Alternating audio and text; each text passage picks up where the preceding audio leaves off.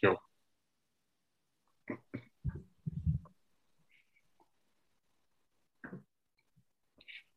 Köszöntünk mindenkit ismét ez a 3-5-2 magyar futballal foglalkozó podcast.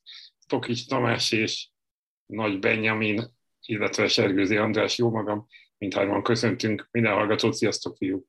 Sziasztok! Sziasztok! Egyelőre csípkedjük magunkat, szerda délután vesszük fel ezt az adást.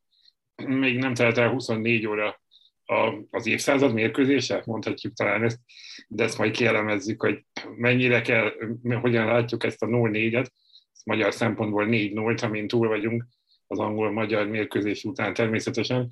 Úgy gondoltuk, amikor az előző adásban elő felvezettük a, a négy nemzetek ligája mérkőzést, hogy a végén, hogyha úgy látjuk, hogy érdemes, akkor visszatérünk egy, egy elemző műsorra is. Hát ez már az első meccs után látszott, hogy érdemes lesz, amikor ide hazavertük Angliát 60 év után, akkor még nem gondoltuk, hogy újabb rekordokat is fogunk dönteni, elsősorban az angolok elleni meccsek kapcsán, de az is egész biztos, hogy az olasz és a német meccs kapcsán is látunk beszélni való, kibeszélni valókat, van bőven témánk, de kicsit először haladjam át nektek a szót, hogy vagytok?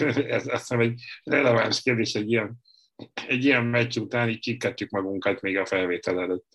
Sokkoló volt ez az egész. Én, én nem hiszem el még a, eddig a pillanatig sem, hogy mi történt igazából tegnap este.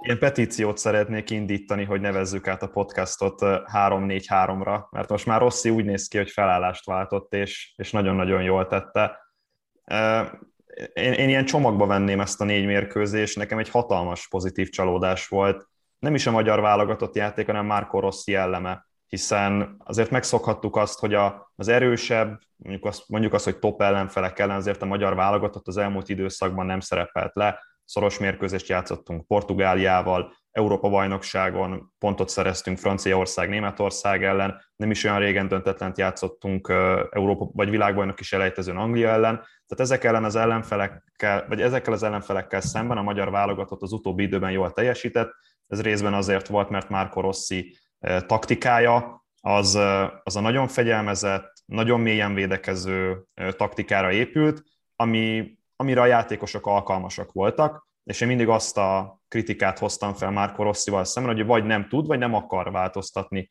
ezen a stíluson. Hát megkaptuk azt a választ, hogy ő nem akart eddig változtatni ezen.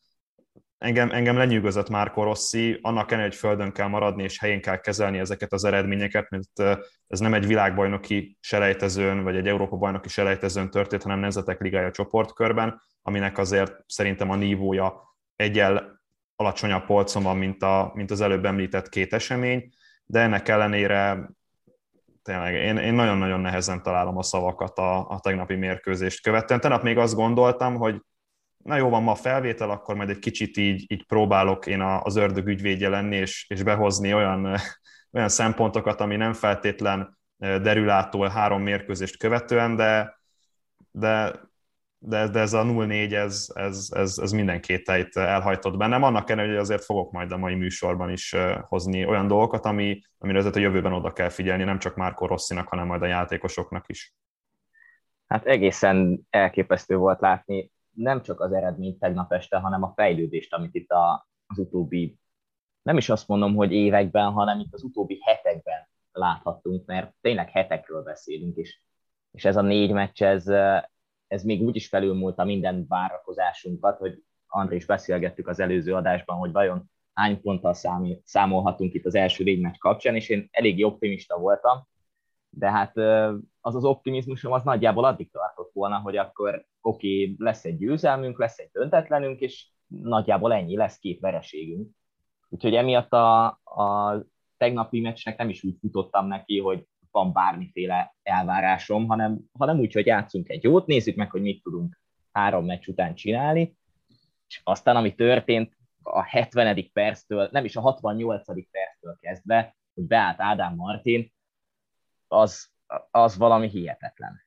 Tehát... Ádám Martin szerepéről beszélünk majd nyilván később, de egy kicsit ez tényleg, tényleg az, az van, hogy, hogy, hogy, hogy nehéz ilyenkor ilyen euforikus állapotban arról beszélni, hogy az olaszok ellen a, miért nem működött az ő védekezésük nekünk, meg ilyesmi, de nyilván ezeket is meg fogjuk beszélni, és a, a másik dolog meg az, hogy ahogy az EB után volt ugye egy hangover az őszi VB-s elejtezőkön, itt, itt is azért majd ennek a, ennek a gyümölcsét a következő EB-s elejtező sorozatban fogjuk, fogjuk tudni learatni, nem csak azért, mert várhatóan jobb sorsolásunk lehet, mint volt a, a legutóbbi vb selejtezőben kalapok miatt, hanem azért is, mert hogy meglátjuk, hogy ez a fajta megváltozott játékstílus, ez a kisebb csapatok ellen is működik-e úgy, mint a nagyok ellen. Mert ugye azért a labda birtoklási arány, mondjuk leszámítva az olaszok elleni második félidőt, azt hiszem ott volt, ahogy, ahogy, hogy, hogy viszonylag kiegyenlítettek, de hogy alapvetően még mindig az van, hogy, hogy, hogy mi várjuk a labdát. Mi várjuk a labdát. Nem tudom, ehhez szóltok-e hozzá, vagy, vagy beszéljünk a, erről az ingadozó.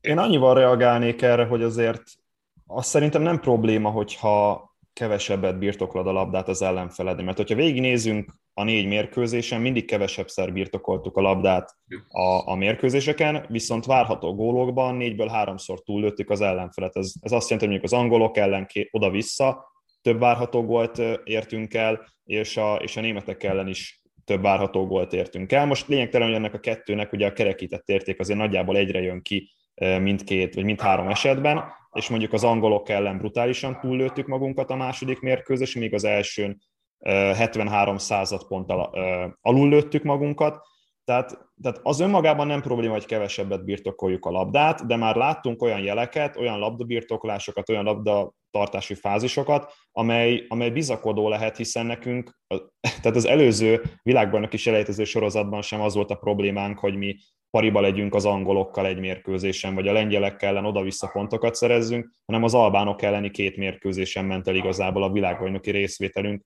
ahol oda-vissza kikaptunk. És ez részben visszavezethető arra, hogy a magyar válogatott nem volt elég hatékony labdával. Labda ellen nagyon jók vagyunk, tegyük ezt most kontextusba, hogy azért labda ellen nem vagyunk annyira rosszak akármilyen ellenfél ellen, viszont labdával azért bőven volt lemaradásunk, és szerintem ebben a, ezen a négy mérkőzésen rengeteg ö, olyan jelet láthattunk, ami, ami a fejlődést mutatja, és ez most tényleg csak így ránézek a, a statisztikai mutatókra, nagyjából 40 méter felett volt a, az angolok elleni mérkőzésen a védekezési vonalunk. Tehát nem, nem 25-30 méterről kellett elindítani a kontratámadásokat. Az most majd nyilván kitérünk erre, a kontratámadások megint jobban néztek ki, úgyhogy nem Szoboszolai Dominik, Szalai, Szalai Ádám meg Salai Roland ment el hárman egy kontratámadásra hat védővel szemben, hanem mind a két szélső szánvédő támogató játékot mutatott, és nem csak az egyik, hanem mind a kettő egyszerre. És ez szerintem egy hatalmas változás, és amikor, és amikor szembe kerülsz majd egy Albániával,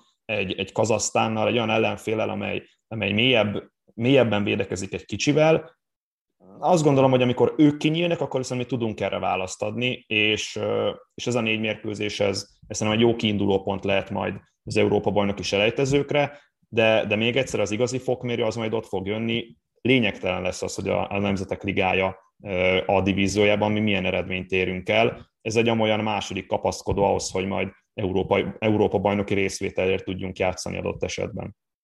Itt két dolgot tennék hozzá. Az egyik az az, hogy ugye megkapta a válogatott kritikaként eléggé sokszor itt az utóbbi időszakban, hogy akcióból nem nagyon tud eredményes lenni. Erre mit kaptunk tegnap este? Négy akciógolt. E, hármat, igen, hogyha, hogyha mondjuk Salainak a, a labdalevételét nem számítjuk. A másik dolog pedig az, hogy hogy ugye rúgtunk négy gólt San Marino-nak, rúgtunk négy gólt Andorrának, rúgtunk három gólt tavaly még San Marino-nak, a lengyeleknek, és most négyet az angoloknak.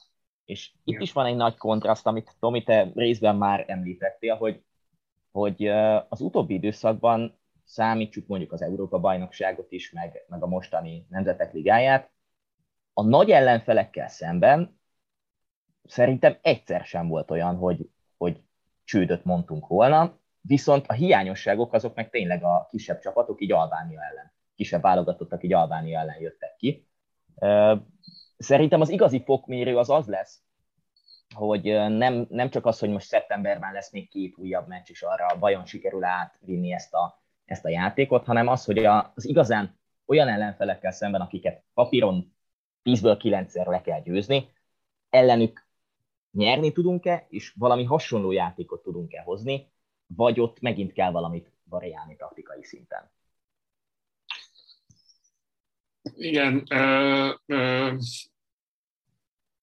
ez, ez kicsit felveti már, felveti már azt a kérdést, hogy, hogy ebben, a, ebben a csoportban ezt nem tudtuk, ezt nem tudtuk meg igazából, hogy ez később mennyire lesz ez, ez hogy, hogy ez, ezek ellen a csapatok ellen mit fogunk, mit fogunk elérni. Az biztos, hogy a mutatott játékban már máshogy állunk egy ilyen meccshez, kezdeményezőben, proaktívabban tudunk részt venni, mint, mint tudtunk akár csak egy évvel ezelőtt az Európa-bajnokságon, és ez adhat olyan jeleket, vagy ez mondhat olyan, olyan bizakodó hangot, ami azt mondja, hogy akkor talán ezt a fajta játékstílust jobban lehet alkalmazni, ahogy előbb mondtátok is.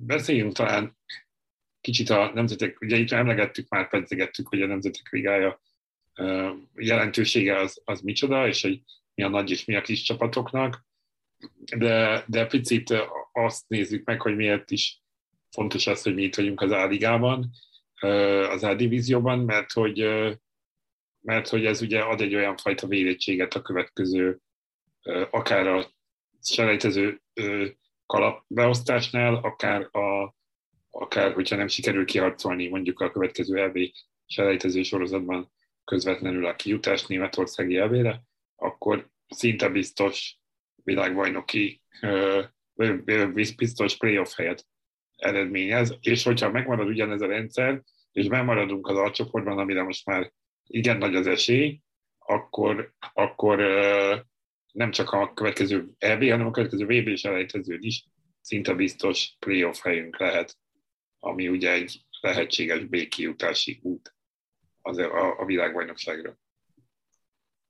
Ebben most nem nagyon volt kérdés, bocsánat, de hogy... De az viszont jó, hogy mondod, hogy azért a Nemzetek Ligája egyszerre fontos, meg nem fontos. Mondjuk egy, egy, egy olyan válogatottnak, mint Anglia, Németország vagy Olaszország, még az olaszoknak talán pont fontos azzal, hogy nem tudnak ki a világbajnokságra, de ez maximum a kísérleti stádiumban vannak, hiszen még van fél évük a novemberben kezdődő Katari világbajnokságra, és, és úgy van Gerett Southgate-nek, meg Hansi Flicknek volt négy tétmérkőzése arra, hogy, hogy, hogy bizonyos elemeket kipróbáljon a csapata. Most az egy dolog, hogy az angolok ebből elképesztően rosszul jöttek ki, és, és nagyon rosszul néz ki az összkép, de, de tényleg így, így az olaszok elleni mérkőzés leszámítva nekem az volt az érzésem, hogy basszus a magyar válogatott még nem játszott ennyire jól, mióta én nézek válogatott mérkőzéseket. Tehát az első után is ez volt a véleményem, aztán akkor a magyar-német után is ez volt a véleményem, és az angol-magyar után is ugyanez a véleményem, hogy most három mérkőzéset egymás után is sikerült egy kicsit mindig magasabbra rakni a lécet, de ez részben azért is jön, mert azért valljuk be az ellenfelek, topligából elcsigázottan érkeznek a szezon végén, Szerintem Trent Alexander-Arnold, vagy Bukayo Saka, vagy itt most Joshua Kimmich a háta közepére nem kívánta ezt a négy mérkőzést még itt a, a, a szezon végén.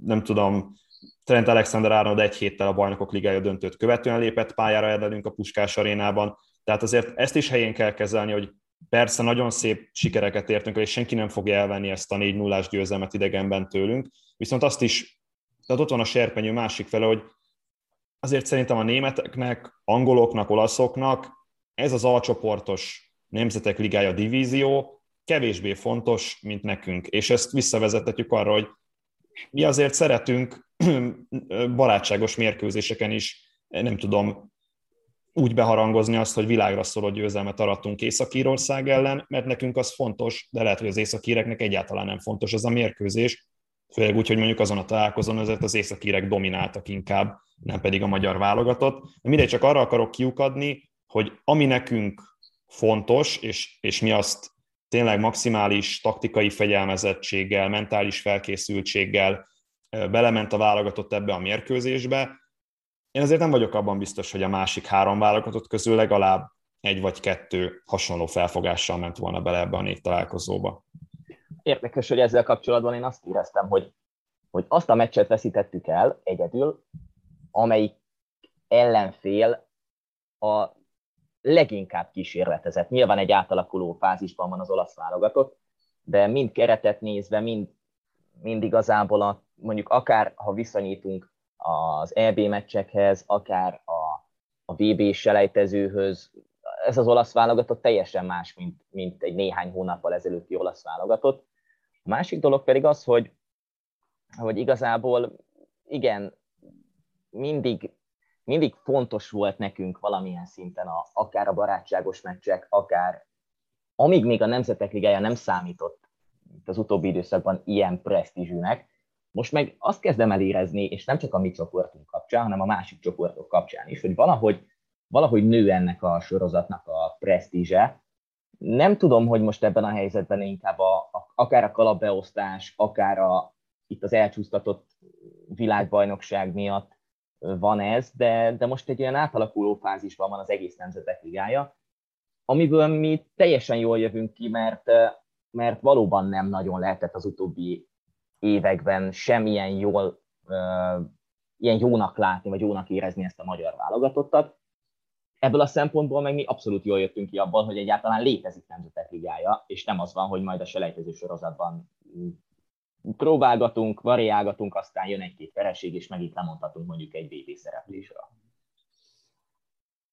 Igen, annyit még ehhez a kifacsart játékosok témához hozzátennék, hogy, hogy nem csak, nem csak fizikailag, ugye a trend ugye ellenünk játszott egyedül, Alexander Arnold. Utána a következő három meccsen már nem is, de mondjuk, mondjuk mint egy Stones is egy közép, egy közép hátvédként 60 meccs után vele szemben Nagy Zsolt, a nagyon tök jól játszott, de Puskás Akadémiában volt 40 meccse, mondjuk kupa meccsekkel együtt maximum.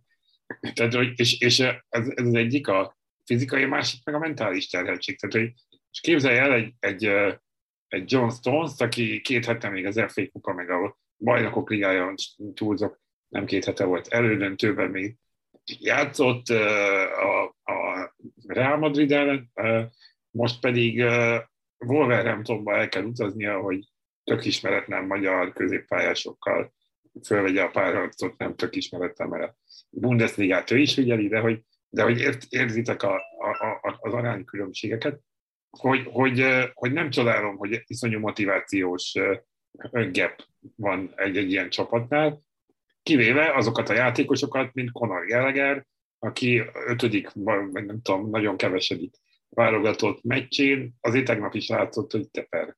Tehát, hogy neki fontos az, hogy ez a négy vagy hat meccse van, most a Nemzetek Ligájában azt hiszem most csak ellenünk játszott, hogy meg akarja mutatni, hogy be fog férni abba a válogatottba a Crystal Palace-ból is. Tehát, hogy, hogy e- ebből a szempontból talán inkább ilyen individuális szinten lehet jelen a motiváció a nagyobb csapatoknál, nálunk pedig nem csak, nem csak érzelmileg, fontos az, hogy még most egy-egyet játszunk Németországgal, meg megverjük Angliában az angolokat a puskásék után újra, hanem, hanem tehát nézzük már meg ennek a hasznos, hasznosságát is, ugye amikről itt erről beszéltünk, tehát hogy, hogy nem, nem, nem kell, tehát hogy lehet, és ezt, ha, ha nulla pontosok vagyunk, akkor is megvan a haszna.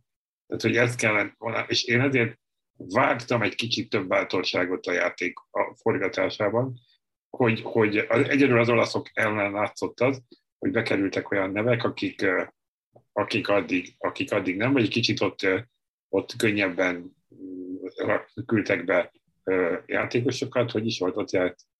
Mancsa volt, aki beállt csereként Bolla Vendegúz, Viola Stiles és Ádám, ők pedig állandóak. De hogy ők voltak hárman, akik állandóan bekerültek, vagy kezdőként, vagy csereként, és a Borna meg a Vancsa volt az, aki, aki kicsit azt éreztem, bár nem, nem tudom, de hogy kicsit azt éreztem ezen a, ezeken a cseréken, hogy itt volt az benne, hogy szagoljon bele a, a nemzetközi levegőbe jobban. Hogy lehet, hogy ebből a szempontból nem kellett volna világra szóló eredményt elérni, viszont több nemzetközi tapasztalatot adni fiataloknak. Annak ellenére, hogy a csapat amúgy szerintem elég fiatal, ha azt nézzük, hogy Nagy Ádám a második számú rangidős szalai után a kapusokat leszámítva. Tehát, hogy, hogy válogatottságban talán, mint ha ezt... Ilyen válogatottságban, és ugye ezért kapta meg tegnap is a Igen, ha, igen, nem jutott, igen. De nagyon jó, hogy mondtad ezt a, ezt a mentális felkészültséget, meg ezt a motivációt, mert szerintem a magyar válogatott emiatt tudta megverni oda-vissza Angliát. Egyszerűen mentálisan annyira rendben volt és toppon volt ez a csapat, hogy tényleg elhitték azt, hogy ami taktikai elképzelés van, azt ők véghez tudják vinni, és képesek arra, hogy végigvigyék, és ez nagyon fontos. Tehát itt beszélhetünk arról, hogy a hit, meg a, meg a mentális felkészültség az hát talán nem is annyira fontos, de nagyon-nagyon fontos. És hogyha valaki hisz egy taktikában, és ezt láttuk, hogy a csapat az, az hitt ebben a, a, a rendszerben, amit, amit Marco Rossi elképzelt, és most megvalósult végre ez a pályán, az egy, az egy olyan lökést tud, tehát például ott van a tegnapi mérkőzés, azért valljuk be, az első adandó lehetőségünkből szereztünk volt. Ez egy, olyan, ez egy olyan löketet tud adni ilyenkor a csapatnak, hogy basszus, első alkalommal átértünk az ellenfél térfelére, helyzetet tudtunk kialakítani, és ebből mi gólt szereztünk, hogy, hogy jönnek egymás után így a, a, a pozitív impulzusok a csapatba, tehát jön egy mentés, jön egy beadás, jön egy, eh, nem tudom, egy, egy sikeres csel középpályán, egy, egy jól megnyert párharc, egy, egy jó progresszív labdavezetés utáni passz, egy kulcspassz, egy, egy, egy nem tudom, tehát itt, itt nagyon sokan írták, hogy jaj, Willi Orbán milyen veszélyesen fejelt kapura egyébként Dibusz Dénesnek az első fél időben. Ez teljesen tudatos volt, hogyha már egyszer a kapu felé jön egy beadás, és mindenképpen hozzá kell jöned, mögötted ott van az ember, akkor már a kapus testére fejeld rá a labdát. Tehát Willi Orbán egy tök tudatos döntést hozott abban a szituációban, és én ezt is a motiváció hogy a motiváltságnak tudom a számlája én, mert bízott abban, hogy ott van Dibusz Dénes, és Dibusz Dénesnek a testéhez, hogyha odafejelem a labdát, akkor ki fogja ütni. És szerintem ez, ez vitte előre a magyar csapatot a, az utolsó 20 percben, hogy rúgtunk egy gólt, oké, okay, semmi gond, megyünk tovább. Jött a harmadik, jött a negyedik, és, és ez, egy, ez, egy, ez egy olyan pozitív flow volt az utolsó 20 perc, amit, amit, amit tényleg utoljára szerintem 2016-ban az osztrákok elleni Európa bajnoki mérkőzésen éreztem. Szóval... Ami, ami pont hat évvel Ami pont hat, igen, tehát sikerült meg, méltóképpen megünnepelni azt az évfordulót. Tehát, a, tehát Marco Rossi, amiben mind a mellett, hogy taktikailag és, és, és, és a játékstílusban is komoly változásokat eszközölt a válogatottnál, a, a mentális felkészítésben, abban, hogy a játékosok topon legyenek fejben, ebben is hatalmas szerepet vállalt, és, és csak elismeréssel lehet erről beszélni. Nem tudom egyébként, hogy ti hogy vagytok vele, vagy hogy voltatok vele, de én arra számítottam, hogy, és szerintem nem vagyok ezzel egyedül, hogy Rossi hozta a válogatotthoz ezt a felállást, és előbb-utóbb az ellenfelek kiszámítják ezt a taktikát. Megismerik ezt a taktikát, pontosan tudják, hogy hogy kell ellene játszani, és az a nagyon furcsa, hogy sem a tavalyi eb sem pedig most nem éreztem azt, hogy, hogy ez, ez valóban így lenne, sőt, én azért éreztem. A, az angolról az olasz mérkőzésre éreztem, hogy ott Mancini azért felfalt igen, igen, tal- taktikailag, de igen. Igen, Értem, talán, az, talán az olaszok ellen, és talán ö, ta, e, ez, ebben viszont annyiban vitatkoznék veled, hogy akkor, amikor, amikor jöttek a cserék az olaszok elleni meccsen, és ott volt egy pici szerkezeti váltás, na azután, azután megint azt lehetett érezni, mint a többi három meccsen, hogy, hogy az ellenfelek nem, nem tudom, hogy, hogy hogyan készültek, ezt jó lenne megkérdezni, vagy kicsit belemenni, hogy hogy készültek ellenünk így a formációt tekintve, de olyan volt, mintha, mint hogyha egyrészt védekezésben mindenhol ott lettünk volna, nagyon szépen látszott mondjuk a németek ellen, hogyha Tiola fellépett a támadásokkal, akkor Lang nagyon szépen zárt a helyére, és, és szépen tolódott a védelem. Ugyanígy volt mondjuk a bal oldalon Nagy Zsoltnál is, de, de egy picit olyan volt, mintha mint hogyha egy fél ütemnyivel a németek is lelettek volna helyenként maradva, az angolok is lelettek volna maradva, és ezt viszont össze lehet kötni lehet, hogy a mentális fáradtsággal.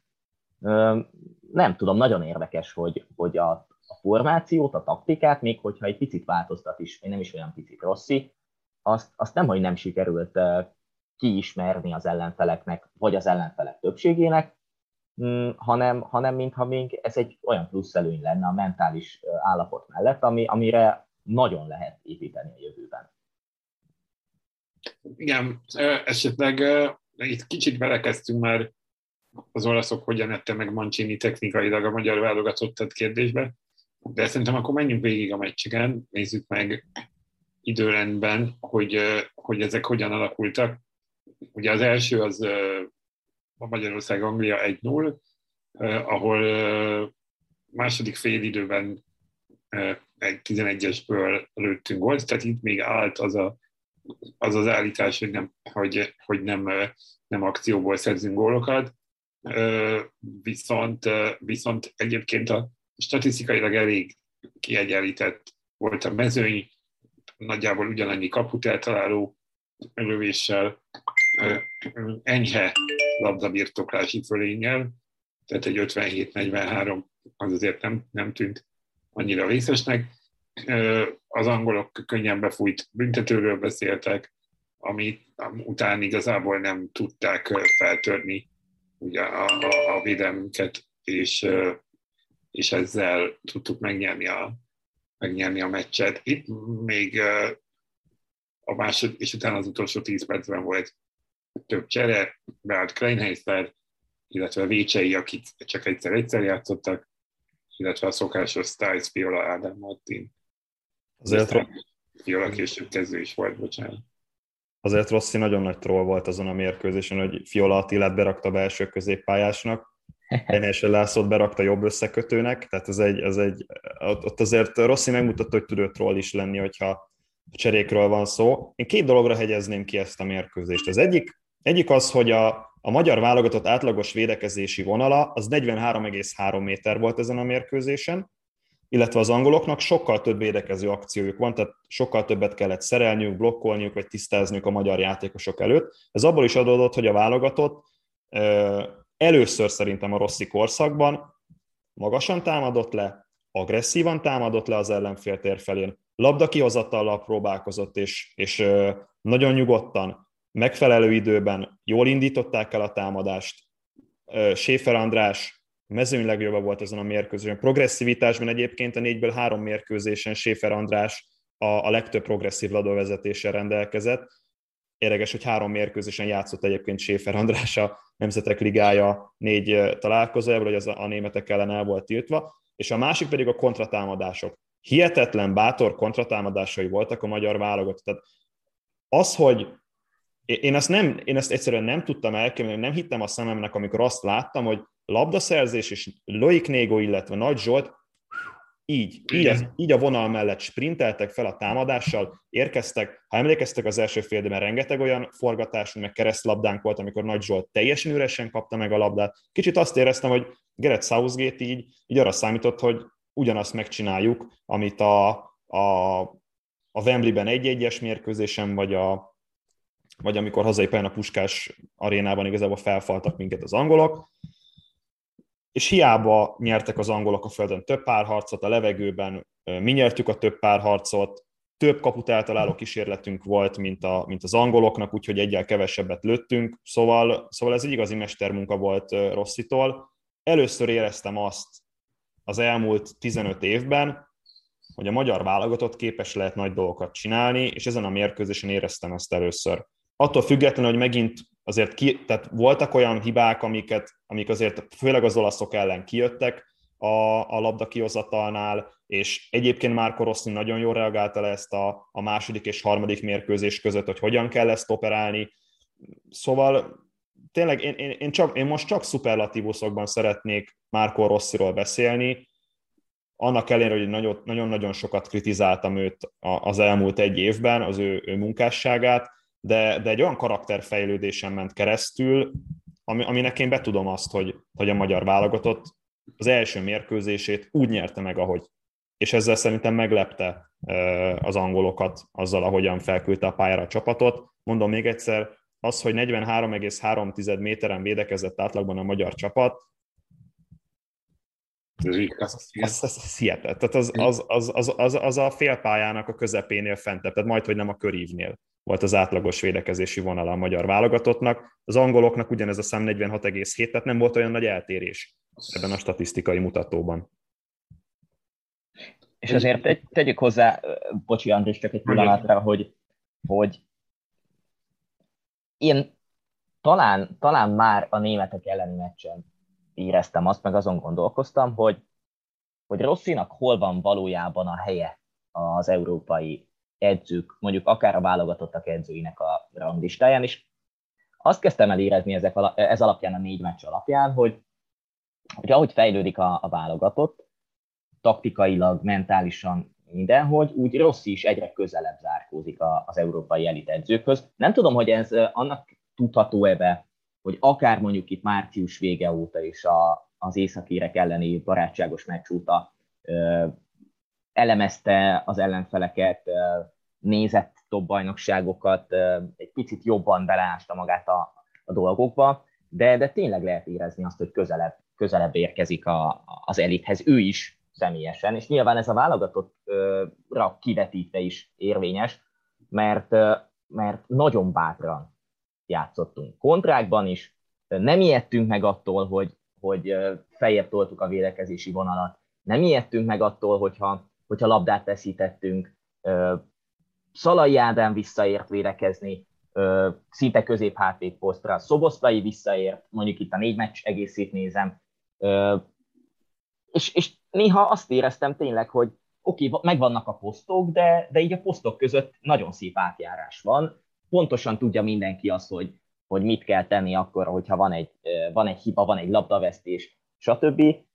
Ez, ez egyértelműen a, a bátrabb hozzáállásnak a, a bizonyítéka. Tehát ezt korábban én nem nagyon tapasztaltam, vagy csak ritkán tapasztaltam mondjuk, mondjuk egy, egy ilyen euforikus EB meccsen, vagy, vagy, Hát, vagy, vagy néha, néha. Vagy a bátorság eredménye az lehet, hogy beleszaladtunk a képbe. Tehát, hogy Igen. Emlékszem, Most... amikor Dárdai Pál lett a kapitány, akkor ő mondta, hogy jó, jó ez a motiváció, hogy tök jó, hogy ilyen motiváltak a játékosok, de néha túlságosan, tehát hogy volt egy ilyen fél mondata. Igen, nekem az, az érzés, nem, nekem az volt az érzésem, mint hogy egy klubcsapat. Tehát, Igen. Egy klubcsapatot Igen. Látnánk. Tehát, hogy mindenki Igen. tudta, mi a feladata, mindenki tudta, hogy milyen játékszituációban milyen döntést kell hozni, milyen játékszituáció után mi fog következni, hogyan reagáljon arra, és ezt, és ezt baromi nehéz elérni úgy, hogyha egyébként négy mérkőzést meg, tehát jön egy négy mérkőzés, mérké, mérkőzéses periódus, és mondjuk hat nappal előtte találkozik a csapat. Tehát hat nap alatt nem lehet azt elérni, amit egyébként a klubcsapatok egy másfél hónapos edzőtáborok alatt tudnak valahogyan elérni. És ez, ez megint csak azt ez nyilván szerencséje van Rosszinak, hiszen nagyrészt kényszerből, de ugyanazzal a, a, az anyaggal kell dolgoznia évről évre a magyar válogatottnál. Nyilván cserélődnek az emberek, de neki is megvan a, a, a olyan kritériumrendszer, ami alapján beválogatja a játékosokat, de önmagában az alapfelfogás az, az, az inkább hasonlít egy klubcsapatéra, meg amit a pályán látunk, az inkább hasonlít egy klubcsapatéra, mint mondjuk azt láttuk az angoloknál, láttuk a németeknél, vagy láttuk a, az olaszoknál ez alatt a négy mérkőzés alatt, bár azért az olaszok is ennek a kísérleti periódusnak köszönhetően nem néznek feltétlenül ki úgy, mint egy klubcsapat, de például a nyári Európa-bajnokságot tavaly abszolút úgy nyerték meg, hogy ez volt az érzésem, hogy érted, mint hogyha, mint hogyha minden héten együtt játszana ez a csapat, és, és, és, és egy klubként funkcionálnának. De nem ez az, ami miatt Rosszinak a, ahogy te mondtad, jelenfejlődése megtapasztalható, tehát hogy van egy állandó kerete, tudja, hogy mikor lehet betenni fiolát trollkodva szobosznai helyére, mert hogy ismeri ennyire őket. Kérdés, hogyha mondjuk egy év múlva be kell, be kell építeni még két-három játékost az idősödők helyére, vagy a formaanyagok helyére, akkor is meg lesz ez. Viszont szerintem azért lesz meg, mert hogyha megnézed, mindig koptak ki játékosok a válogatott csapatából, és mindig érkeztek be olyanok, akik igen. akik olyan teljesítményt tudtak nyújtani, mivel Marco Rossi-nál benn maradtak, hogy nem estek ki a Pixisből. Tehát én azért gondolom azt, hogy egy alapfilozófiához jön egy játékos. Nem az van, hogy érted, mit most jön egy ugrai Roland, aki egyébként amellett, hogy egy fantasztikus tehetség, egy, egy, egy sokkal inkább egyéni kvalitásokra építő játékos, ő nem fog beállni a sorba, és nem fogja azt megcsinálni, mint és, tudom én mondom én, az Ádám Martin, aki, aki rengeteget változtatott azon, hogy, hogy elér, elérje a válogatott szintet, aki sok mindent beáldozott azért, látszott az ő teljesítmény, és egy kicsit azért sok oldalúbb lett az NBA-ben a Paksnál, tehát nem csak az a érkezem, és akkor befejelem három méterről a labdát, hanem ez a kombinat, kombinatív labda járatásokban és az ellenféltérfelen kivette a részét. Szóval, szóval én azt gondolom, hogy, hogy Marco Rossihoz, aki, vagy akit behív, azt nem véletlenül hívja be, tudja, tisztában van azzal, hogy abba a filozófiába, abba a játékrendszerbe, abba a családba, amit a magyar válogatott kerete alkot, abba ő tökéletesen passzolni fog. És hála az égnek elérte azt a, azt a szintet, hogy ha előjön nem sokára ez a történet, hogy, hogy be kell építeni valakit, akkor lényegében be se kell építeni senkit. Mert nézzük meg, most ha ö, a jobb hátvéd posztra kell valaki fiatalt beépíteni, ott van az a Bolla Vendegúz, aki a Grasshoppers-nél ugyanúgy ötvédős rendszerben játszik, hogyha egyszer visszatér a, a Wolverhamptonhoz, akkor valószínűleg ugyanígy egy ötvédős rendszerben fog játszani.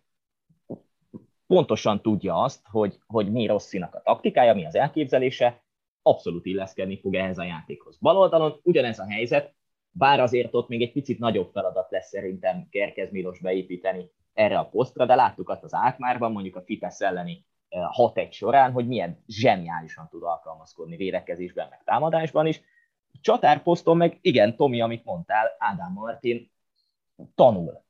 És az, hogy tanul, az, az valami... Tehát én nem tudtam elképzelni azt, hogy ilyen szinten, ilyen hamar megtanulja a játékrendszer, bátran játszik, a, azt a tehetségét, ami labdával megvolt mindig is, fiatal korában is, azt, azt tökéletesen kiaknázta tegnap, és én nyugodt vagyok, hogy, hogy akár ő, akár majd német András, vagy bárki más méltó utódja tud lenni Szalainak, és, és gyakorlatilag ennyi, mert középpályás poszton meg vagyunk, úgymond fiatalokkal is, középhátvéd poszton, Balogh a háromvédős rendszer jobb oldalán tud játszani, Pármában is játszott nem egyszer, Kecskés Ákos szintén 26 éves, ugye, szintén tud játszani akár, szóval, szóval én most nyugodt vagyok ebből a szempontból is. Rá fogunk térni majd a posztokra, vagyis hogy egy soronként megnézzük a, a csapatot. De beszéljünk egy kicsit az olasz meccsről is, ugye az angolról nagyjából elmondtuk a, a, a, amit gondolunk, még ha egy kicsit kiki is térünk más témákra. Ugye ott az első fél időben kaptunk két gólt, perfesen a másodikat az utolsó percben, ami talán mindig a legrosszabb, hogy, hogy fél szünet előtt gólt kapni. Utána mm, volt két csere, Stiles és Fiola érkezett be, Stiles Nagy Ádám helyére ugye a támadó középpályás pozícióba, négy óra pedig a Sierra Fiola, aminek ugye aztán németek elleni meccsen látszott igazából talán a, a gyümölcse, és akkor ezután jött a magyar gól, ami egy, egy olasz öngól lett, ami után én úgy éreztem, hogy nagyon sok minden itt már nem fog történni, az olaszok nem nagyon erőltetik a játékot, ez a fajta 4-3-3-as felállás pedig nekünk nem feküdt annyira. Mivel tudta megfojtani a magyar támadójátékot? Ugye itt az ívelgetésekről lehetett látni, hogy nem annyira működik az a fajta játék, ami az angolok ellen. Mi volt itt ennek a kulcsa? Szerintem a legnagyobb kulcs az a, az, az angolok ellen ját, látott labdajáratási séma, vagy labdakihozatali séma. Ugye úgy nézett ki, hogy igazából négy játékos volt hátul, jobbról indulva Langádán, Vili Orbán, Séfer András és Szalai Attila. Na most az alaptézis ugye az volt, hogy mindig a bal oldalon próbáltunk építkezni, tehát a bal, bal félterületbe tömörült Nagy Ádám, Szoboszlai Dominik, adott esetben ugye a, baloldali szányvédő Szalai Attila és még Szalai Ádám is, tehát igazából azon a, azon a félterületen volt hat játékos a magyar válogatottnak, és ott próbáltuk meg kihozni a labdát.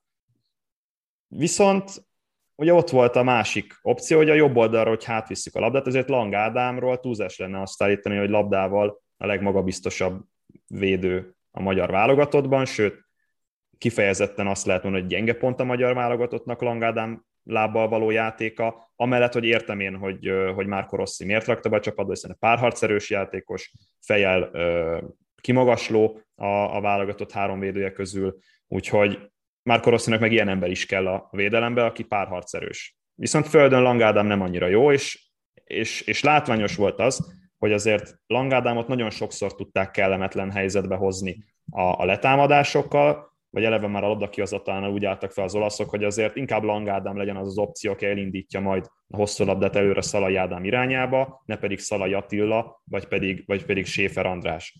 Na most ezt úgy csinálták meg az olaszok, hogy Séferre azonnal rátették a nyomást, aki jó döntéseket hozott rendre, Nagy Ádámnak ezáltal mélyebbre kellett visszalépni, aki hozta magával Szovaszlai Dominikot, aki volt, hogy néha 25 méterre a magyar kaputól vette fel a labdát, és adta mondjuk vissza Séfer Andrásnak, és miután ezeket a belső területeket jól lezárták az olaszok, ezért egy másik opciót kellett választani Séfer Andrásnak a labdakihozatali sémában, Nagy Zsoltot, aki, aki sajnos azon a mérkőzésen megint nem azt mutatta, vagy megint azt bizonyította be, hogy azért más dolog a Puskás Akadémia játékosának lenni egy, egy nyomás alatti labdakihozatalban, meg más dolog mondjuk a Sassuolo vagy az Atalanta játékosának lenni egy labdakihozatali sémában nyomás alatt, és ő nagyon sokszor nem a megfelelő döntést hozta, nem voltak jók a hosszú labda, és ez, ez mondom ezt úgy, hogy ez megint nem feltétlen azért Nagy Zsolt hibája, de, de benne van az, hogy, hogy azért ezen a mérkőzésen Roberto Mancini ezzel folytatta meg a, meg a magyar, magyar labdakihozatalokat, és ez volt az a találkozó, amin úgy éreztem még a, még a szerzett, némileg szerencsés Mancini öngolt követően, hogy ez, ez még közünk nincsen ez a találkozóhoz. Amellett, hogyha megnézzük a statisztikai mutatókat, megint egy, egy viszonylag szoros találkozót látunk, hiszen a labdabirtoklási arány az nagyjából hasonló volt, mint az angolok elleni mérkőzésen. Ugyanannyi kapura, kapura lövésünk volt, mint az angolok ellen, nagyjából a védelmi vonalunk is hasonló magasságban volt. Egyel több párharcot nyertek meg az olaszok, viszont ami, ami, ami más volt ezzel a, ezzel a mérkőzéssel, vagy na szóval az angolok elleni mérkőzéssel szemben, hogy most viszont nekünk volt a több érdekező akciónk, és ez részben azért volt, mert az olaszok nagyon agresszíven, nagyon tudatosan támadtak le, és pontosan azt akarták kiprovokálni, hogy ne, ne Séfer András szervezzen hátul, hanem inkább uh, Lang Ádám, és ő indítsa el a hosszú labdákat, nem mondjuk Vili Orbán vagy, vagy, vagy Szalai Attila, mert láthattuk pont a németek elleni mérkőzésen, hogy Vili Orbán a hosszú labdával megtalálta Fiolát, amiből ugye volt szereztük a, az első tíz percben. Én először éreztem azt csak egy fél mondat erejéig az olasz válogatotton, hogy nagyjából azonos stílusban, meg felfogásban, meg szinten játszik, mondjuk itt az első 45 percről, tehát az első fél időről beszélünk, vagy akár mondjuk az első 60 percről, amilyen szisztémát mutattak az elvén. Nyilván kellett ehhez Spinazzola, aki, aki még mindig az egyik kedvenc játékosom, ez csak egy személyes megjegyzés, zseniális, ahogy, ahogy építkezik a támadásokkal is, és a védőmunkája is egyre inkább fejlődik. Kellett egy olyan politánó, aki, akin érezhető volt, hogy be akarja játszani magát ebbe a válogatottba, és, és nagyon jól mm, mozgatta a csapatot támadásban. Barella szerintem teljesen jól alkalmazkodott mondjuk Pellegrinivel a középpályán, mm, szóval, szóval érezhető volt ezeken az olasz játékosokon, amit beszéltünk, hogy bizonyítani szeretnének. Csak ennyi félmondatot akartam így. És nem is csak, talán nem is csak a, belek, a csapatba kerülés miatt Politánon talán igen, de hogy, de hogy kicsit bennük lehetett ez a Davke azután, hogy ugye nem jutottak ki a VB-re, hogy, hogy és ráadásul nekik nem, az, nem is a VB éppen ezért az év fő eseménye, már ha lehet a Nemzetek Ligáját az év fő eseményének tartani, akkor az, tehát hogy, hogy bennük lehet, hogy meg volt egy ilyen, és a tegnapi 5-0, vagy 5, mennyi lett, nem tudom, mennyi vége, 5-2. 5-2 után már lehet, hogy egy kis picit máshogy látják, de hogy, de hogy, de hogy ez, ez, ez a Davke stílus ez benne lehetett a, a játékukban, és tényleg ez a baloldali Spinazzola Barjala vonal, ez, ez azért elég jól, jól működött. És, és tegyük, hozzá, tegyük hozzá még azt, hogy most arról beszélgetünk, hogy ez volt a négyből magasan a leggyengébb meccs a válogatottnak. Jó formán egy darabig valóban köze nem volt a, a, a meccshez a, a, a válogatottnak, viszont, viszont így is azt hozzuk ki, ebb, vagy hoztuk ki ebből az egészből, hogy kettő-egy. És a végén még valamilyen szinten benne is volt a levegőben, hogy találunk esetleg egy gólt, és pontot szerzünk.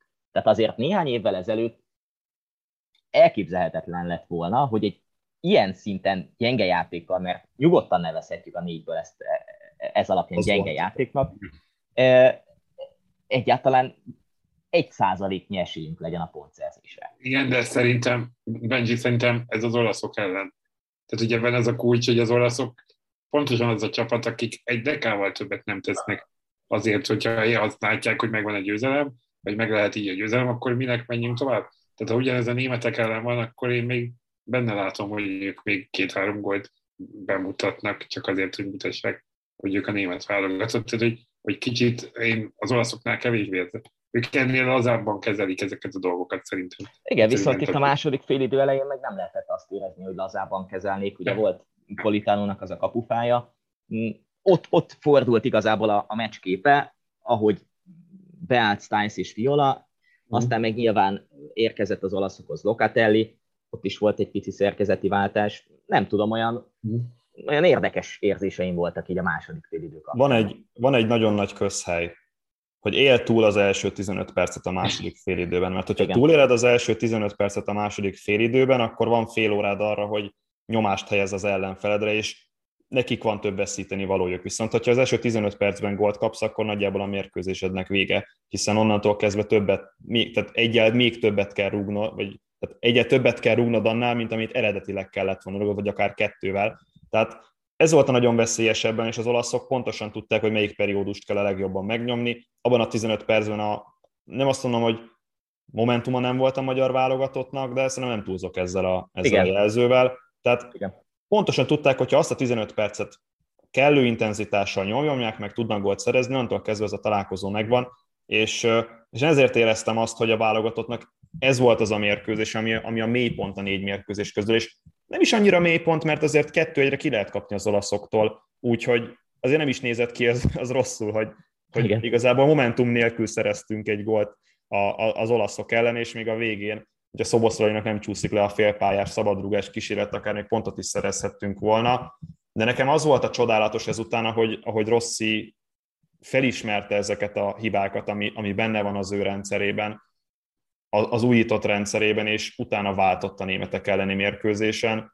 Szerintem, szerintem, a, szerintem az, az, volt, az, az a tökéletes kiteljesedés volt nálam így a Rossi karakter szempontjából, hogy, hogy oké, okay, kiismerték a játékunkat, tudják, hogy mi a labdakihozatali sémánk, viszont azt is tudjuk, hogy ha Lang Ádámot idézőjelben eltüntetjük ebből a, ebből a védelmi vonalból, és kicsit fentebb küldjük, akkor már is az van, hogy kivettük azt a hiba opciót, ami, ami lehetséges lenne, és, és azzal, hogy Fiola Attila azon a mérkőzésen jobb szányvédő volt, és úgy volt jobb szányvédő, hogy szélességet tudott adni, ezáltal Lang Ádámnak volt területe, így, a labdakihozatalok sokkal flottabbul, flottabbul tudtak menni, mint, mint az olaszok ellen, és nyilván elvesztettük Séfer Andrást ezen a mérkőzésen, most ennek jogosságára lehet vitázni, hogy mennyire volt jogos az a sárgalap, vagy sem, de, de igen, szóval, szóval változ, váltott Rossi, és szerintem ez egy hatalmas, hatalmas elismerés megint neki. És amúgy a másik oldalt tekintve is éreztem ilyet, hogy hogy talán kétszer is láttuk azt, hogy Szalai Attila eljutott az ellenfél 16-osáig azon a meccsen, mm, tehát, tehát mind a két oldalon működött, működött ez, a, ez a fajta posztvariálás, mert ezt nyugodtan, nevez, nyugodtan lehet annak nevezni, pláne úgy, hogy közben meg a, a védelmünket tekintve gyakorlatilag az a, az a mélységi indítás ott a, a gólunk után, és az a Hoffman-féle egyenlítés, talán az volt az egyetlen igazi probléma. Nyilván volt Wernernek néhány kiugrása, de, de nagyon fú, fegyelmezetten, meg fókuszáltan védekeztünk, és, és nem volt érezhető, hogy ez egy viszonylag újabb fajta szisztéma, amit, amit Rossi kipróbált. Szerintetek kihibázott a gól előtt, amit kaptunk? Ezen én is gondolkoztam, mert uh, ugye jobb oldalt, mármint hogy a kapu felől nézve jobb oldalt, az a német bal oldalról jött a, a támadás, de mintha ott középen lett volna valami. Nem középen kell keresni a hibát, annyit elárul. Igen. Vala, valaki a középpályán hibázott, szerintem. Nem. Nagy Zsolt.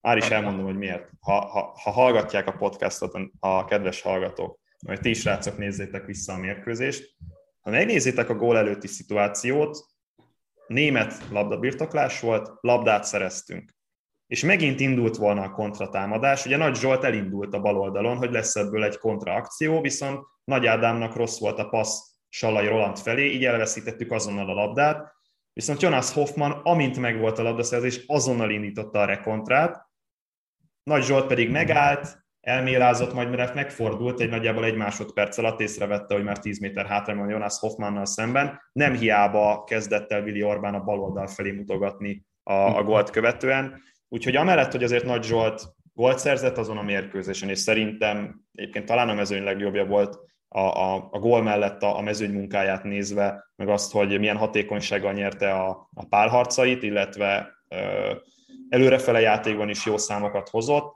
Amellett azért tegyük hozzá, hogy itt kijön az, hogy most nem a gyírmót az ellenfél, most nem a mezőkövesd az ellenfél, ott belefér lehet egy ilyen, e, ilyen hiba, viszont amikor top kategóriás európai vagy világszinten is a legjobb válogatottak ellen játszol, egy ilyen kis hiba, egy kis fegyelmezetlenség, ami nem nagy, mert csak annyi, hogy elindultam a kontratámadással, majd elvesztettük a labdát, és elindultam visszafele, viszont pont az az egy-másfél ütem elég volt arra, hogy Jonas Hoffmannak olyan előnye legyen, amit nem tudunk behozni a, a, a védelemmel. Ugye nyilván nagy, nagy Zsolt ezzel a elindulással húzta magával Szalai Attilát, akinek, akire ráfutottak konkrétan ebben a helyzetben, és, és neki onnan már sokkal nehezebb volt kontrollálnia azt a szituációt azt meg meg kell tapsolni, hogy a Jonas Hoffman megoldotta egyébként azt a helyzetet, ahogy befutott Gulácsi és Orbán közé, és el tudta pöckölni a labdát Gulácsi mellett.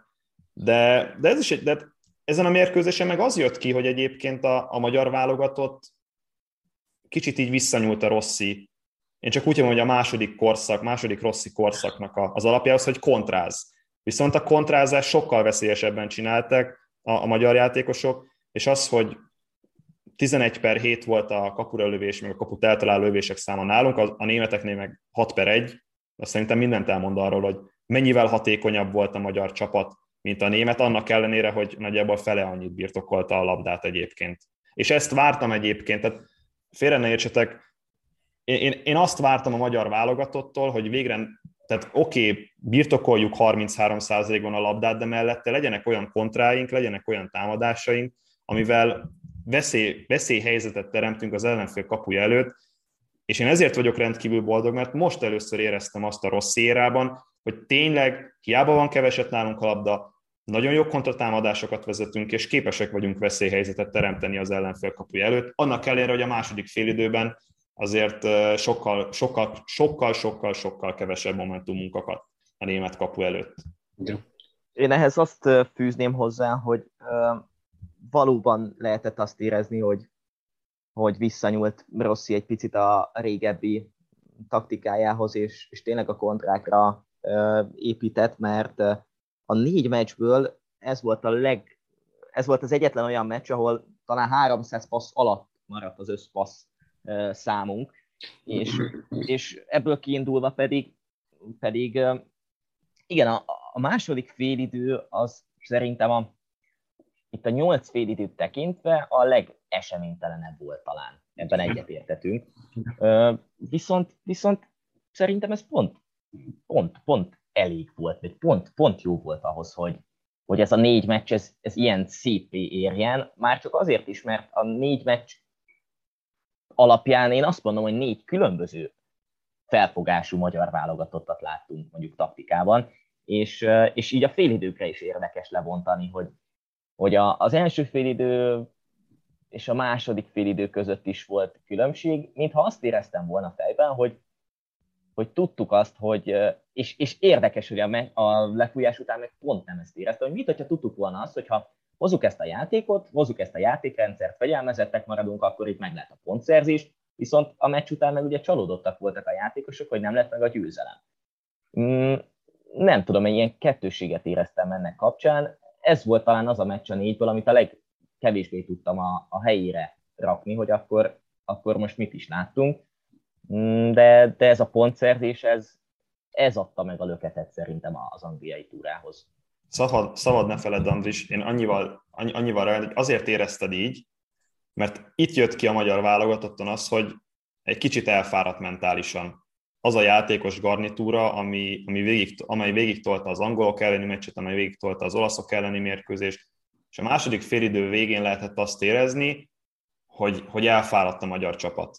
És szerintem ezt, ezt csalódásként érték meg a játékosok, hogy amit bírtak az angolok ellen, amit bírtak az olaszok ellen, az most nem jött össze a németek ellen a második félidőben, és, és ezért volt ennyire nagy kontraszt szerintem a két találkozó, vagy a két félidő között. Egyrészt a németek kicsit nyíltabban támadtak, a második félidőben, vagy úgy mondom, hogy nagyobb nyomást helyeztek a magyar védelemre, elég csak az első 10 percet megnézni, rögtön úgy kezdtek, hogy kettő vagy három szöglet az első 5 percben, tehát, tehát rögtön érezték azt, hogy itt most be kell szorítani a magyar válogatottat, hogyha szeretnének valamit, aztán hogy szépen lassan lecsoddogált a mérkőzés, és ezért érezheted azt, meg szerintem érezhették a játékosok is azt, hogy ebben azért több volt, mert egy visszagondolva, azért mégiscsak nekünk volt több helyzetünk, mégiscsak nekünk akadtak olyan lehetőségeink, ami, amiket góra lehetett volna váltani. Szerintem ezért érzed ezt. Igen, amúgy benne van.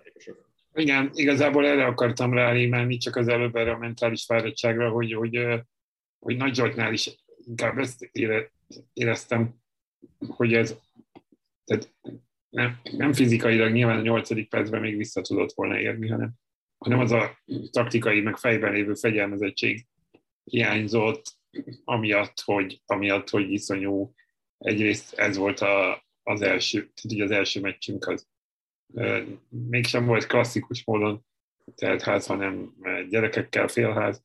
Tehát, hogy egy isz, iszonyú más hangulat lehetett a, ezen a második meccsen, amin én is kim voltam, ellentétben té, nyilván az elsővel, mert már elmúltam 14 éves, tehát hogy, hogy csak a rádió hallgatók miatt mondom, hogy nem biztos, hogy látják.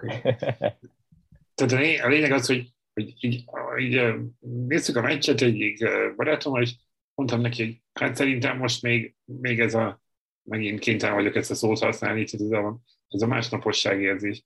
Tehát, hogy belövi a gólt, és utána valahogy egyszerűen olyan szinten nem lehet összpontosítani 10 másodperc múlva a játékra, ha nem vagy hozzászokva ehhez a, ehhez a tempóhoz állandóan, aminek nyilván ez lehet egy ilyen hiba lehet a vége, amit aztán kihasználnak.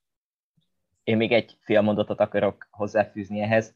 Azért Nikos Lotterbeck labdája a gól előtt Hoffmannak, az azért egészen szenzációs. Egy az egyben másolta Willi Orbánt. Igen, igen, igen.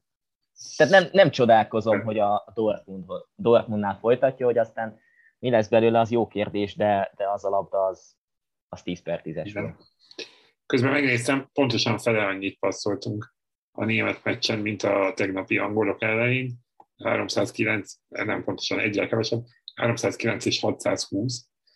620 passz volt tegnap az angolok ellen, amiből 549 volt jó. Tehát, hogy elég... Hát, az angolokét nézed? Igen, az, angol, az angolok. Ja, bocsánat, igen. Nézhetek. 83, akkor ez még kevesebb. Ja, persze, hát ők Kevesebb sokkal passzunk volt az angolok ellen, mint a németek sokkal, ellen. Igen, sokkal, igen, sokkal igen, többet voltak játék, játékban is, úgyhogy térjünk is át akkor az angolok elleni meccsre, ahol a labdabirtoklás is ugye kétharmad, egyharmad arányban volt meg, a kaput eltaláló lövések viszont nálunk voltak gyakrabban, tehát 5-2 volt ebből a szempontból, ők viszont körülötték a magyar kaput, 6-0 volt a kaput el nem találó lövések száma. Ott, ott, ott pedig ugye, hát beszéljünk akkor erről a meccsről, megnézem. Nagyon jó, hogy ezt mondtad, tehát még egyszer mondom, hiába birtokolják többet a labdát az angolok, ha nem, tana, nem nincs kaput eltaláló lövésük. Ha nekünk van, és az gól, az nekünk tökéletes és csak egyetlen egy adatot szeretnék, mert tényleg szerintem mindenki kivesészte ezt a mérkőzést, és, és lehet, hogy nekünk ez lesz majd az évszázad mérkőzése, ahogy felvezetted igazából az indulásnál, Andris. Egyetlen egy adatot szeretnék mondani. Megnyert párharcok száma Anglia 49, Magyarország 65, 16-tal több párbajt nyert meg a, párharcot nyert meg a magyar csapat. Ez ezen a szinten, ez egy olyan adat, ami, a, ami fel nem fogható. Tehát hihetetlen különbség ebben, és ez nyilván visszavezethető megint arra, hogy mentális felkészültség, fizikális felkészültség, ugye nyilván összhangban van ezzel, hogy rendben voltak fizikálisan a játékosok, de mentálisan is megfelelő motivációval mentek bele a mérkőzésbe. Úgy mentek oda, hogy az első párharcot megnyerik, és, a, és az összes párharcba tényleg a lehető legkeményebben mennek bele. Ádám Martin úgy szállt be, hogy nem veszített, nem veszített párharcot sem levegőben, sem földön. Tehát tehát olyan számokat hozott a magyar válogatott ebben a mutatóban, hogy, hogy zongorázni lehetett a különbséget, és ezt lehetett érezni a mérkőzés közben. Az angolok egy kicsit így megszeppentek azzal, hogy a, hogy a magyarok mennyire ö, bátran tartják a labdát labda kihozatalnál szerintem. Tehát az, hogy nem rúgtuk fel a labdát, bátran passzoltunk, jó döntéseket tudtunk hozni minden mellett. Szalai Ádám megszámálhatatlanul sokszor lépett vissza a saját védekező harmadába a magyar csapatnak, hogy labdát vegyen fel, onnan felpassz, visszapassz, vagy egy, egy labdavezetéssel próbált előrefele játszani. Minden összejött ezen a mérkőzésen. Hát én emlékszem a, a 85. perc környékén, amikor nem tudom, 25-öt passzoltunk talán egymás után. Egy, egy, a pont, a, pont a negyedik gól előtt volt szerintem az a szituáció. Hát ott nem tudom, az angolok hívhatták volna Sherlock Holmes-t, vagy Miss Marple-t, bárkit, de, de, ott, de ott nyomozták a labdát nagyon keményen, és, és szerintem az az utáni labdabirtoklásunkból született a negyedik gól, vagy talán a harmadik, ezt most nem tudom, lehet a negyedik gól, amikor Nagy Ádám szenzációs labdát adott Gazdag Dánielnek, akiknek a befejezése nem kevésbé volt uh, szenzációs. De a negyedik volt, akkor már megválja is beállt a védelembe. Jó, a, egyébként szegényt én úgy sajnáltam, hogy tehát, annyira azért nem rossz játék a helyzet. mint, mint egyébként amennyire a trollok meg, a, meg az internet népe lehúzza, és az, hogy van egy-két megkérdőjelezhető megoldása, az egy dolog. Nem, én most nem ezért akartam. Nem tetszett, nem tetszett Hajdú B. Istvánnak az a, az a mondata, még, a, még az első mérkőzésen, hogy Harry maguire a labda, ő még zavarba hozható. Hát azért szeretnék én úgy játszani nyomás alatt, mint Harry Maguire, meg szerintem azért a magyar válogatott egy-két játékosa, zárójában Lang Ádám szeretne úgy játszani nyomás alatt, mint Harry Maguire, de, de maradjunk annyiban, hmm. hogy, hogy lehet, hogy ő volt a pályán, lehet, de viszont előtte kapott három gólt az angol válogatott. Én, pont, én pont így, így akartam mondani, hogy még, hogy látszott, hogy hát őt küldik már be, hogy, tehát, hogy legyen valami stabilitás. Tehát ugye a pont Stones kiesett középről, igen, igen, igen, ott volt ez az új fiú, aki hát szegény nem annyira volt, uh, igen, Guehi, uh, és uh, ennyi. Tehát, hogy, hogy uh, így, így nehéz helyzetben volt a védelem akkor már eléggé. Hát meg ráadásul nézzük meg, hogy kik léptek pályára az angoloknál a második félidőben. Játszott az a Sterling, aki nem tudom, hogy játszott-e, játszott az a Mount az 56. perccel, aki nem tudom, hogy játszott-e, és beállt aztán Foden is a második magyar fúl előtt. Itt, itt lehet, hogy megint az jön a képbe, amit beszéltünk, hogy, hogy egy hosszú szezon után ezek a top játékosok nincsenek olyan mentális, fizika, fizikális szinten, mint lehetnének, de az is biztos, hogy, hogy egy-két veszélyesnek ígérkező beadástól eltekintve nagyon eltűntek. És, és, és jobban eltűntek, mint, mint számítottam volna egyébként.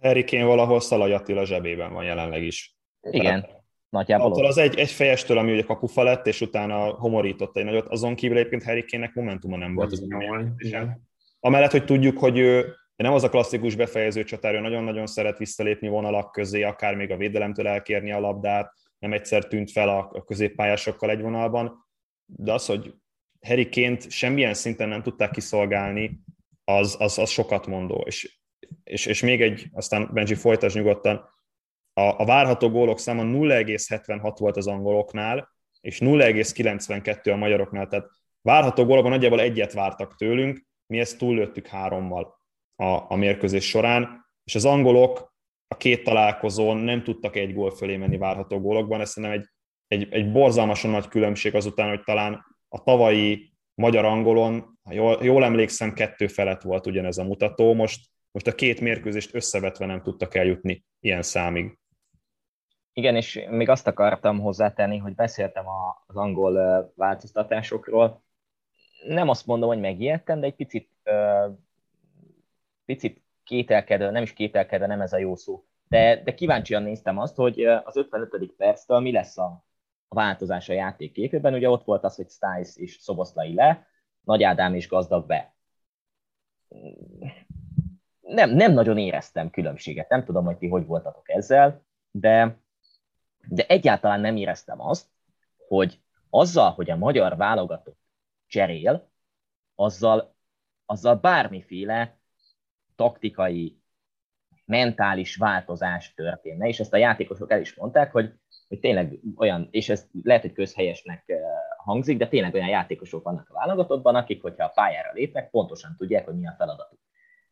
Hát ugye Nagy Ádám, ja, bocsánat, folytasd. Igen, tehát csak, csak még azt akarom, hogy ugye nyilván Ádám Martin beállása adott egy olyan pluszt, ami, ami egy egyéni megoldás, a páralcaival, stb., de, de, nem, de nem, nem lehet azt érezni, hogy itt, itt félni kellene attól, hogyha Szoboszlai Dominik mondjuk lejön az 55. percben, tök mindegy, csak mondtam egy nevet, nem, nem, le, nem, nem éreztem egyszerűen azt, hogy itt óriási változás lenne ettől. És ez pozitívum mindenképpen. Mm. Így igen, igazából talán az erre a válasz, hogy igen, nem egy, nem egy emberes csapat válogatott, nem arról van szó, hogy ha van szoboszlai van játék, ha nincs, akkor nincs. Nyilván egy fontos, meghatározó ráépül a csapat, stb. De hogy nem, nem az van, hogyha ő kiesik, akkor nincsen Béter.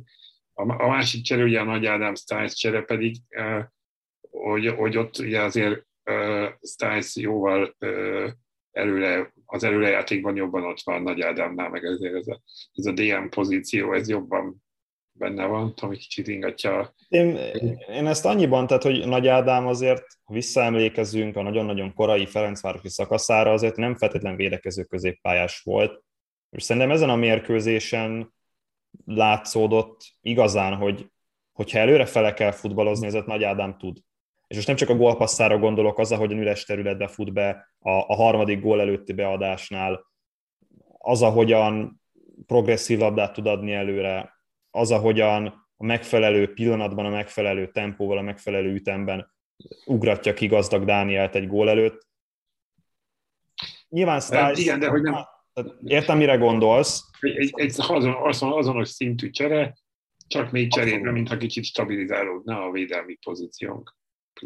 Igen, igen, ezt, ezt, ezt a részét adom. Mondjuk nyilván, tehát, ha jól tudom, ha jól emlékszem, akkor Stiles volt az, aki inkább labdakihozataloknál mélyebben volt. Igen. Nagy Ádám meg ugye nem, nem tehát ő, ő utoljára az Európa bajnokság, vagy utoljára én az Európa bajnokságon láttam tőle azt, hogy ő, ő inkább labdakihozataloknál van, viszont azzal, hogy Schäfer András szemében van egy olyan középpályása a magyar válogatottnak, aki Bundesliga szinten tudja a nyomást kezelni labdabirtoklásnál, ezáltal Nagy Ádámnak kicsit szabadabb feladatköre van előrefele, és szerintem én ezzel kötném össze egyébként Szalai, vagy Nagy Ádám.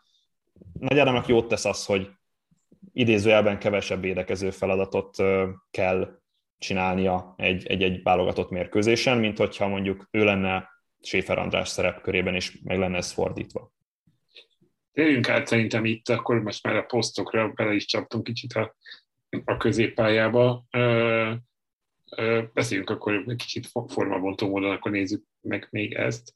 Ugye ott, ott, ott volt a legtöbb változtatás az el, a, a, a négy meccs során. Az elsőben a két nagy Séfer és Négó volt, a második az olaszok ellen ö, szintén, ugyanez volt a felállás, és aztán a részben nyilván Séfernek a, az eltiltása okozott változtatásokat, és akkor a helyére jött Stiles, de már nem Négó jött a jobb szélre, hanem Fiola. Tehát egy, egy Nagy Zsolt Stiles, Nagy Ádám Fiola négyes volt a németek ellen, és Nagy Ádám helyére jött be, visszajött kvázi Schäfer a, a negyedik meccsen. Tehát ebből úgy néz ki, hogy Schäfer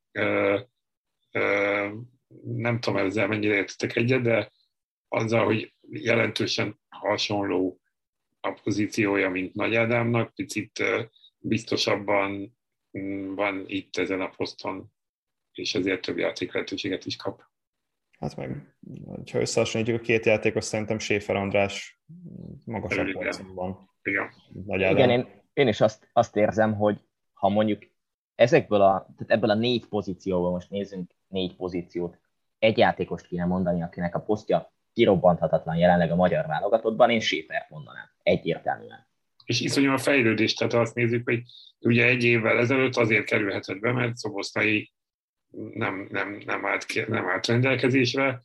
Kalmár, és Kalmár, és Kalmár, igen, igen. igen. Igen, tehát hogy kvázi ő tényleg élt azzal a lehetőséggel, amit nyilván a, aztán a dacban, meg hát főleg a, a, az Unión Berlinben ezt, ezt meg is tudta erősíteni heti szinten. Én, én egy kicsit kettészedném ezt a... Ja, mondjad, Benji, nyugodtan. Nem, nem, nem. Én szóltam vele ja, Tehát egy kicsit kettészedném a szányvédőkre, meg a belső középpályára. Tehát én őszinte leszek, nem nagyon értettem Kerkez Milosnak a, a behívását az olasz meccs után, mert egyébként a, a szélső, tehát a szányvédő pozíciókra majd, hogy nem végtelen számú lehetősége van Márko Rosszinak. ha Fiola Attilát megy a bal akkor ott van Loic Négo, ott van Bolla Bendegúz, egyébként Callum Stiles is tud baloldali szányvédőt játszani Nagy Zsolt mellett, tehát itt rengeteg-rengeteg olyan, olyan játékos van, aki vagy mind a két poszton bevethető, vagy az egyiken, és, és ilyen, tehát van, van három, három, három variáció mindkét posztra, és azzal, hogy Loic Négo és Callum Stiles egyébként tud belső középpályást is játszani, ezzel meg a belső középpályásoknál tud egyfajta rotációt csinálni Márko Rossi. Az mondjuk egy kérdés, mi lett volna, ha Kleinesler Rászló rendelkezésre áll ezeken a mérkőzéseken, még itt a továbbiban rá, rá mekkora szerep hárult volna, de önmagában az, hogy Nagy Ádám és, és Schäfer András, illetve Callum Stiles rotálódott belül a, a, a pálya középső pozícióiban, hogyha a taktikai felállást nézzük, azt a részben a kényszer szülte, másrészt pedig az, hogy ezek a játékosok azért nagyon komoly szintet képviselnek a magyar válogatottban. Callum Stiles is szerintem pozitív meglepetése volt a, a, a csapatnak, Nagy Ádámról, meg Séfer Andrásról pedig előbb beszéltünk, és adott esetben ugye még, még Loik Négo is tudna belső középpályást játszani, aki viszont, hogyha az elmúlt egy évet nézik, akkor pedig szerintem messze a, a magyar válogatott egyik legjobb játékosa, annak ellenére, hogy most talán nem volt annyira, uh, annyira jó teljesítménye, mint a korábbiakban. Igen, és, és azért nézzük meg a változást. Olyan, olyan dolgokról beszélünk, hogy vannak opciók. És azért a Rossi korszak elején sem biztos, hogy, hogy volt olyan lehetőségünk, hogy vannak opciók, és lehet azzal számolni, hogy mit tudom én, Fiolát átteszed balról jobbra, jobbról balra, mm, Stiles játszhatod akár szármédőként, akár középpálya belső részén, akár egy picit előrébb, mert azért ő a, a championshipben azért játszott előrébb is, mint, mint az ez a pozíció. ellen az első meccsen ugye oda igen. be. Igen, igen, igen. Szóval, szóval vannak opciók. Mm, mondom, én, én megnézném viszont, nem tudom, hogy ez egy barátságos meccsen jöhet el, hogy, hogy mit tud a két színen a bolla kerkesz páros, már csak a jövőre is gondolva. Tomi mondta, hogy nem nagyon érted, hogy, hogy vajon miért jött Kerkez az olaszok ellen utána válogat, vagy az olaszok elleni meccs után a válogatottba, lehet, hogy a jövőre gondolva, hogy, hogy ő lehet ennek a posztnak a várományosa, nem tudom, megnézném minden esetre. Nekem csak azért volt furcsa, mert tehát, ha mondjuk összehasonlítunk posztokat, és most kitérhetünk a, a csatárpozíció Szalai Ádám szerepére, akkor én lehet, hogy inkább német Andrást hívtam volna be, mint Kerkez Milost, mert az a poszt igazából egyrészt megvan oda, másrészt pedig két-három lehetősége van már Korosszinak, hogy éppen most melyiket húzza elő, az az ő döntése.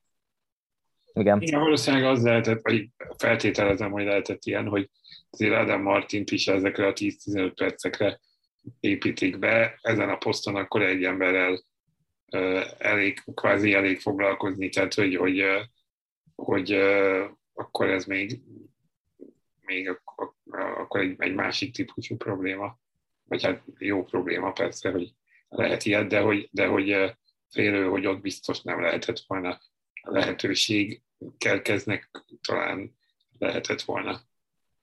Én, én egy olyan kérdést vetek fel nektek, hogy egy picit áttérve Sallai, Szoboszlai pozíciójára is, is emeli a középpályára, hogy, hogy vajon, hogyha Kalmár Zsolt visszatér a sérüléséből, akkor vele mi lesz? Vagy, vagy őt hol tudjátok elképzelni ebben a, ebben a felállásban? Mert ezen gondolkoztam tegnap, hogy, hogy és erről beszélünk most is, hogy vannak opciók, nyilván tudjuk, hogy Kalmár nagyon jól játszik a válogatottban, de nem, nem tudom, most, most így, így elgondolkozok azon, hogy, hogy vajon mi, mi lehet, vagy mi lesz majd. Hát, hogy mondjam, most én nem, nem érzem azt, hogy létjogosultsága lenne. Nyilván épüljön fel, játszon, terhelje magát, érje el ugyanazt a szintet, amit a sérülése előtt. Nem mondom azt, hogy dúskálunk azért a kreatív játékosokban, Szoboszlai, Sallai, Gazdag Dániel,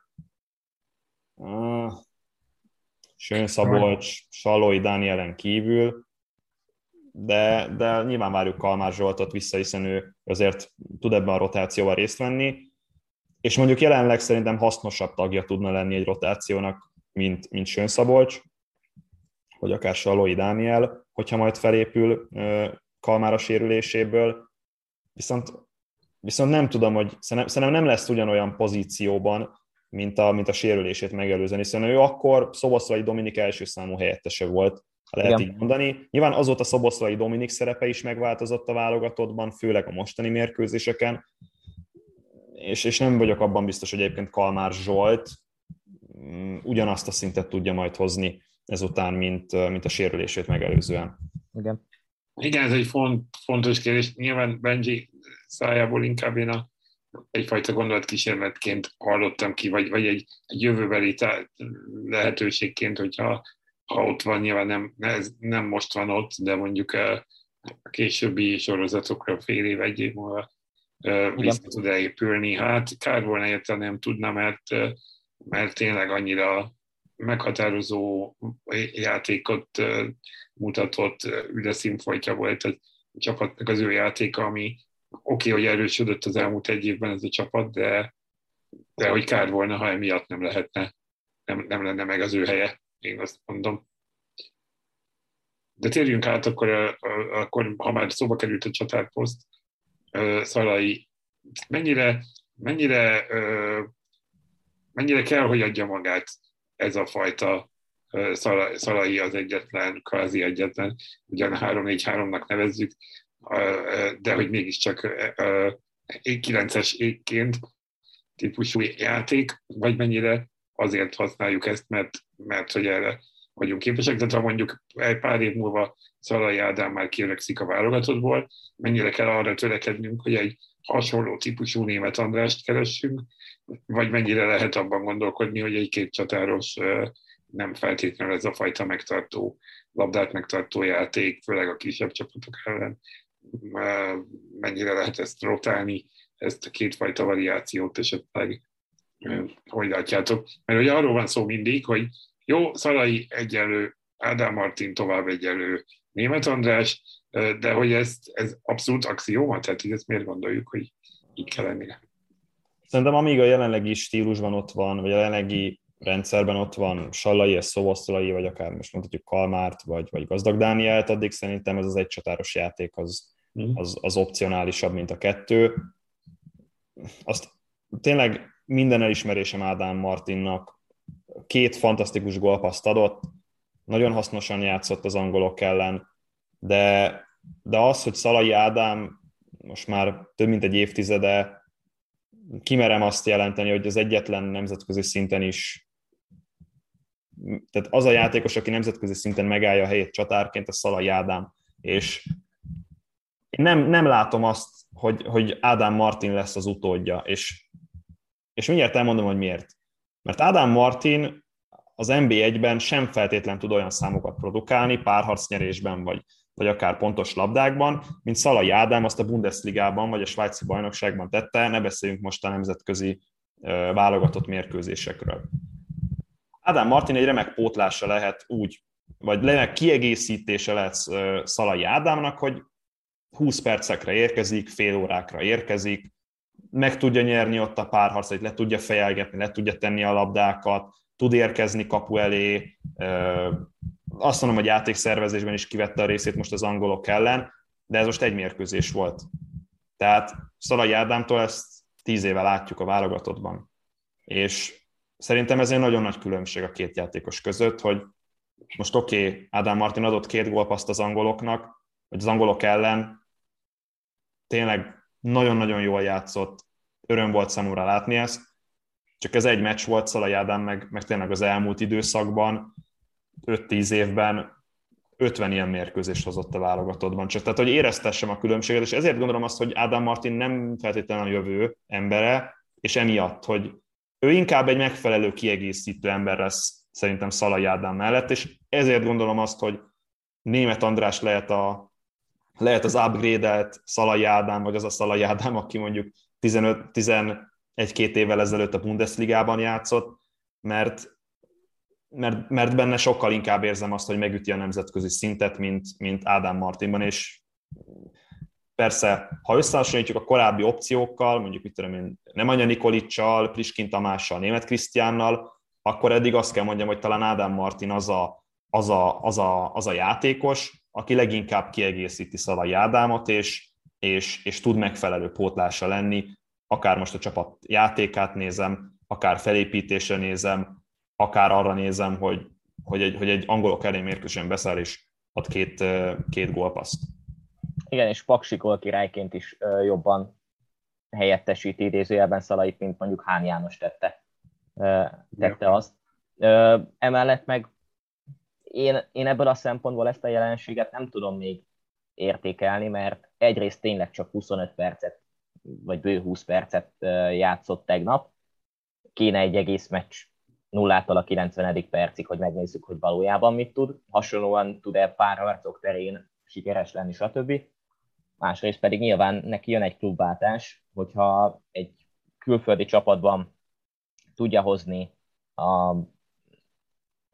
a gólszámnak, az NBA egy gólszámnak legalább a felét, és a párharcokban fejlődik, fizikálisan tovább fejlődik, akkor, akkor lehet egy, egy opció hosszú távon. Egyébként én is német Andrásban látom a jövőt, és nem zárójeles megjegyzés, de amit Szalai Ádám csinál meccsről meccsre, az, az szenzációs. Amennyi kritikát kap, azt egyáltalán nem értem.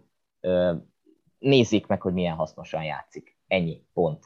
Aki kritizálja, az, az, az nem érti a futballt szerintem. És még egy, még egy, még egy fél pillanatig visszatérve Ádám Martin, hogy most egy olyan mérkőzésbe szállt be, pozitív flóba volt a magyar válogatott, felfele mentünk, rúgtuk a gólokat, meg voltak a helyzeteink, tényleg mindenki az egekben volt, top-top volt minden. Mi van akkor, hogyha be kell szállni egy Csehország elleni sorsdöntő mérkőzésen az utolsó 20 percre, ha mondjuk égünk kettő egyre? Tehát ezt is nézzük, hogy oké, okay, Adam Martin tök jó volt, de ez most egy olyan, ez most egy tényleg szuperlatívuszokban beszéltünk erről az angol meccsről, és az egész csapat az egekben volt, mind érzelmileg, mind mentálisan, mind motiváltságban, mind fizikálisan, mind fejben, mindenhogy, és, és Ádám Martin egy ilyen meccsbe szállt be, nem egy olyanban, mint most hirtelen akarok mondani egy, egy közben, mint egy, mint egy Albánia elleni idegenbeli egy nullára égünk, és akkor kellene gólt szerezni a meccs végén. Tehát értitek, mire célzom? De én azt gondolom, hogy, hogy nem, a, nem feltétlenül a kvalitásai miatt, hanem amiatt, mert azért benne van az alázat. Tehát, hogy ezt itt beszéltük az előbb is, hogy, hogy ő megfogadta a tanácsokat, tényleg ez volt a cél, hogy ilyen szezon után bekerülhessen, szemeláthatóan élt is vele valamennyire, ki tudja, ha mondjuk most idén lett volna a EB, és nem tavaly bekerült volna el a keretbe, úgy, ahogy tavaly János, tavaly Hán János ugye nem volt de hogy, de hogy ebből a szempontból tök jó az, hogy, hogy, hogy kicsit azt érzem, hogy ő tudja, hogy azt a kevés feladatot az mindenki, azt ő begyakorolja, megcsinálja. Tehát, hogy ebből a szempontból egy ilyen kritikus szituációban még, még lehet, hogy, hogy jól is jön az, hogy nem kezd saját szakára, érted szakára, saját szakára ilyen, ilyen dolgokba kezdeni, hanem, hanem elfogadja azt, hogy neki ennyi a feladata. Igen, és amúgy még, még, egy, még egy plusz dolog, hogy, hogy a németek ellen, ahogy helyezkedett, az, az zseniális volt, még hogyha nem ment be egyik fejes sem a kettő közül, de, de nagyon, én, én nagyon pozitívnak látom az ő karakterét, és, és, és nagyon boldog is vagyok amiatt, mert Csongrád megyei, ahogyan én, egy őszinte srác, egy, egy, egy, egy, egy belevalós srác, és, és sokat fejlődött, és megfogadja a tanácsokat, úgyhogy én örülök amúgy zárójelbe zárva. Beszéljünk, még nagyon kevés időnk van, nagyjából két podcast nyarást beszéltünk, de szerintem ez nem gond. De beszéljünk a, még a másik két posztról, a, a védelem volt, ami teljesen állandó volt végig, végig a három belsővédő Lang, Lang Orbán, Szalai, ez volt mindig, ugye azért nem jött jól Botka sérülése sem, nagyjából 12 perccel az első meccs előtt, vagy nem tudom, egy-két nappal, nem, nem ennyivel.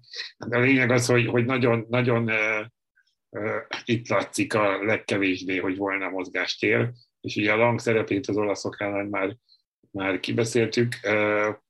Mi lehet itt a fejlődés útja? Azon túl, hogy Orbán és Szalai személyében tényleg két top, szóval nagyon jó szintű védőnk van. Ott Endre visszatérése. Endre visszatér, igen, ez.